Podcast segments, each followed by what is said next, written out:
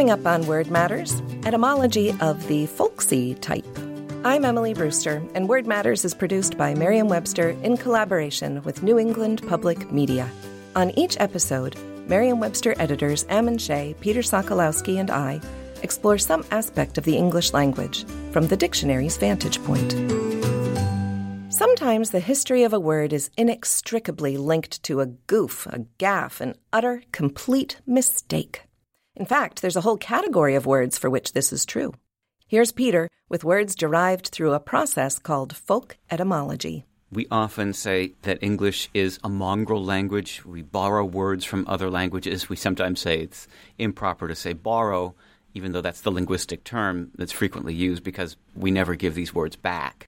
And when we talk about foreign terms borrowed into English, we tend to first think of what I would guess is fairly recent borrowings because those words obviously still look foreign. So you think of words like cannoli or karate or sudoku. These are terms that are obviously kind of borrowings from a foreign language. Older ones get more anglicized because if they were borrowed earlier, then over time they had become more English in their spelling and in their pronunciation. So a word like platoon is really just an English version of the French word peloton or peloton. And barbecue comes from the Spanish word barbacoa. But barbecue and platoon seem very English now because of familiarity. And it seems to me that language is a habit, and that's an important point because that habit means that sometimes we change the words to make them more comfortable. So, one example is this term chaise lounge, or is that how you would say it? Of course, chaise lounge, right? Man. We, ha- we have chaise, right? And so it's spelled in the French manner, C H A I S E, and then lounge like lounge. Of course, lounge is a French word that we've borrowed. But chaise lounge in French would be chaise longue. It's originally from chaise longue, which meant long chair. And what's interesting is that the word longue, L O N G U E, has the same letters but in a different order as the word lounge, L O U N G E. And so when this piece of furniture was brought in the late 1700s over to England, what had been a, a chaise longue became a chaise lounge. And that's this gravitational pull toward a more common word is known as folk etymology, or the transformation of an unfamiliar term to make it seem more familiar, since longue in the French way is not an English word, but lounge is. So the thing is, this particular story goes on because lounge in English, one of the definitions of lounge is a sofa or a place to sit a long couch, a, lounge chair. That's right. So chaise lounge exactly. or chaise lounge makes perfect sense to an English speaker. It makes this particular switch from long to lounge almost irresistible. I call it a gravitational pull because the logic is impeccable, even though language isn't always logical. So sometimes we apply logic to these things. And it is interesting that both terms are still current, chaise lounge and chaise long. It seems like there is a distinction that we recognize. Chaise lounge is used more frequently for outdoor or poolside patio furniture, and chaise longue, or just simply chaise by itself, is used for indoor furniture. Hmm. It's kind of an interesting case study in what we could call folk etymology. But there's a lot of these. Yeah, folk etymology. It's also called corruption, right. which I think is very interesting. exactly. The rotting, judgmental name. Yeah, the there. rotting of language. So yes, we prefer the term folk etymology. It just sounds friendlier. And, but also because the term etymology brings to mind the origin of a word. And what we're saying is that the origins of these words is often not what they appear to be. That's right. It's an instance of speakers trying to make more sense of a word. So they modify the words so that it makes sense to them. And we love stories. One that comes to mind for me is that bonfire was started off as Oh. bonefire. And in Middle English, it was in fact a fire of bones. Oh. and there is some didn't that. speculation that. the bon is because we thought of it as having a pleasant meaning in French, bon marché. Do we only go towards words that we think we know, or is it trying to bring the word to a pleasant association? I think it's simply familiarity, which may or may not be pleasant. Right, right. Because, for example, the name muskrat, so it's a small mammal, and certainly the rat is another small mammal, but the animal was called in the Algonquian language of Massachusetts of the time, it was called a musquash. And the musquash was later interpolated as rat. The second syllable was rat, and the first syllable as musk, which is a word that we associate with animals and their smell. And so muskrat is just simply the way English speakers heard that name. Yeah, the fact that we moved it towards musk and rat kind of puts the kibosh on my theory that we're moving towards something pleasant. Yeah, there's not a euphemistic impulse at work there. No, just familiarity. Another similar one from a similar language, another Algonquian language, is the word woodchuck, the groundhog like animal. The Narragansett name was Aquachan, and Aquachan, it was just simply heard by English speakers again through their ears and filtered through their logic. Another really good animal example, there's no euphemistic impulse here either, is the word cockroach. Oh, right, right, right. Right? Early 1600s, English speakers encounter the Spanish word cucaracha. The cuca means butterfly caterpillar, I guess, in Oh, okay, Spain. yeah. Those cockroaches, they have different connotations. But English speakers heard cucaracha and they transformed it into cockroach, cock meaning rooster, and roach being a kind of fish. So they already associated both of these syllables with animals and they turned cucaracha into cockroach. Yeah. Yuck. Lovely. Crayfish is another animal. Crayfish from the French word crevice, that's still the French term, crevice for prawn, small lobsters. Crayfish is just an altered version of that original Anglo French term. And crawfish is a variant of crayfish that dates back to the 1600s.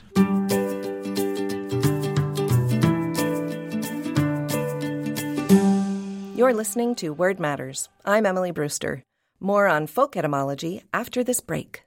Word Matters is produced by Merriam Webster in collaboration with New England Public Media. Angie's list is now Angie, and we've heard a lot of theories about why. I thought it was an eco move. Fewer words, less paper. No, it was so you could say it faster. No, it's to be more iconic. Must be a tech thing. But those aren't quite right.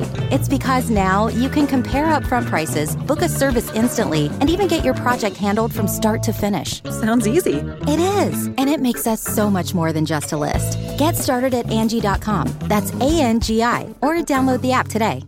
Getting the smile and confidence you've been dreaming about, all from the comfort of your home, isn't a total mystery with Byte Clear Aligners. Just don't be surprised if all your friends start asking, What's your secret? Begin by ordering your at home impression kit today for only $14.95. Byte Clear Aligners are doctor directed and delivered to your door. Treatment costs thousands less than braces, plus, they offer flexible financing, accept eligible insurance, and you can pay with your HSA FSA. Get 80% off your impression kit when you use code WONDERY at Byte.com. That's B-Y-T-E dot com. Start your confidence journey today with Byte. I'm Ammon Shea. Do you have a question about the origin, history, or meaning of a word? Email us at wordmatters at m-w.com. I'm Peter Sokolowski. Join me every day for the Word of the Day, a brief look at the history and definition of one word, available at merriam-webster.com or wherever you get your podcasts. And for more podcasts from New England Public Media, visit the NEPM Podcast Hub at nepm.org. My favorite folk etymology is the word hangnail. A hangnail is that little piece of skin that is hanging at the edge of your fingernail. It's very painful, red, inflamed. In Old English, the word anganal, I don't know that that's how they said it, but that's how I'm going to say it. That word, that is the forebear of our word hangnail, meant corn on the foot. Oh, right, corn, as Yeah. in the shape of a kernel of corn? Yes, right. It's the painful formation mm-hmm. on your foot. Mm-hmm. And the element that the thing that became nail didn't refer to a fingernail in that word corn on the foot. It referred to the nail you drive with a hammer. Ooh. Yeah. Yeah, and the idea is that the head of an iron nail was similar to the hard corn on your foot. Yikes. By the 16th century, the association of nail with fingernails and toenails led to this new meaning of this word hangnail to refer to an inflammation around a fingernail or a toenail. Again, the logic is kind of unimpeachable. You really can't argue. It seems to be the name of the thing perfectly, and yet that's not where the word came from. That's right, but something is lost in there. That Right. ang that was at the beginning of hangnail, of the Old English word, that angnal word, is related to the word anga, meaning painful. That's related to the word anger. I like to think about the impulse behind these things and to think about the way that children sometimes come up with these new terms. My just turned five year old daughter calls a platform a flatporm. There we go. And we talk about these a lot because they're a big Lego family. And so, you know, you need flatforms. And so the whole family is now calling these platforms, we call them flatforms. And it makes so much sense Right. because what is a platform? They're flat. They're flat pieces. And so they're flat form. Except the word plat, P L A T in French means flat. yes, but she does not know So, that yeah, yet. I just think it's fascinating to see these crisscrossing currents of logic and etymology. That's right. It's pretty great. The term helpmate is another folk etymology because it originally was help meet. And the word meet was both a noun and a verb, and the adjective meet meaning suitable, like a meet solution. That's archaic now, but it was in the King James Bible, for example. And so in Genesis it says, The Lord God said, It is not good that man should be alone. I will make a help meet for him. But a hmm. help meet, those two words being next to each other, ultimately switched again the gravity of this term went from meet, a rare use of that adjective, to mate, meaning companion or wife. So help mate, and mate now means a friend or a member of a couple. But help mate originally was help meet, and so words can sort of evolve. Interesting. There's also Welsh rarebit. Oh, right. Right? Welsh rabbit. rabbit. Welsh rabbit. Welsh rabbit. It's melted cheese poured over toast or crackers. And this was originally Welsh rarebit. And Welsh rarebit is still an accepted term. We haven't completely lost that. And there was the fact that asparagus became sparrow grass. Oh, right. But that variant has not caught on. That's archaic. Some dialectal use Yeah. of sparrow grass. I wish we still called it sparrow grass. I like it's that. It's pretty great. So then we have this word lute string, meaning a plain, glossy silk, formerly much used for women's dresses and ribbons. So lute string. But this word from the 17th century in English connects the term lute and its string, the stringed instrument like a guitar that was popular, especially in the Baroque era.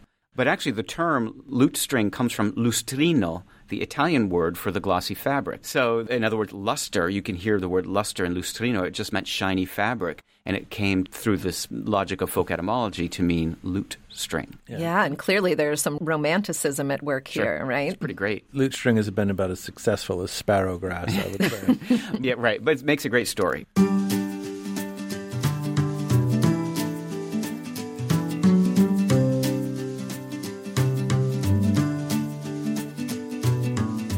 Let us know what you think about Word Matters. Review us wherever you get your podcasts or email us at wordmatters at m-w.com. You can also visit us at nepm.org.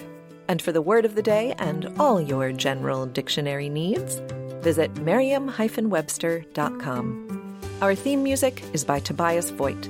Artwork by Annie Jacobson. Word Matters is produced by Adam Maid and John Voci. For Ammon Shea and Peter Sokolowski, I'm Emily Brewster. Word Matters is produced by Merriam Webster in collaboration with New England Public Media.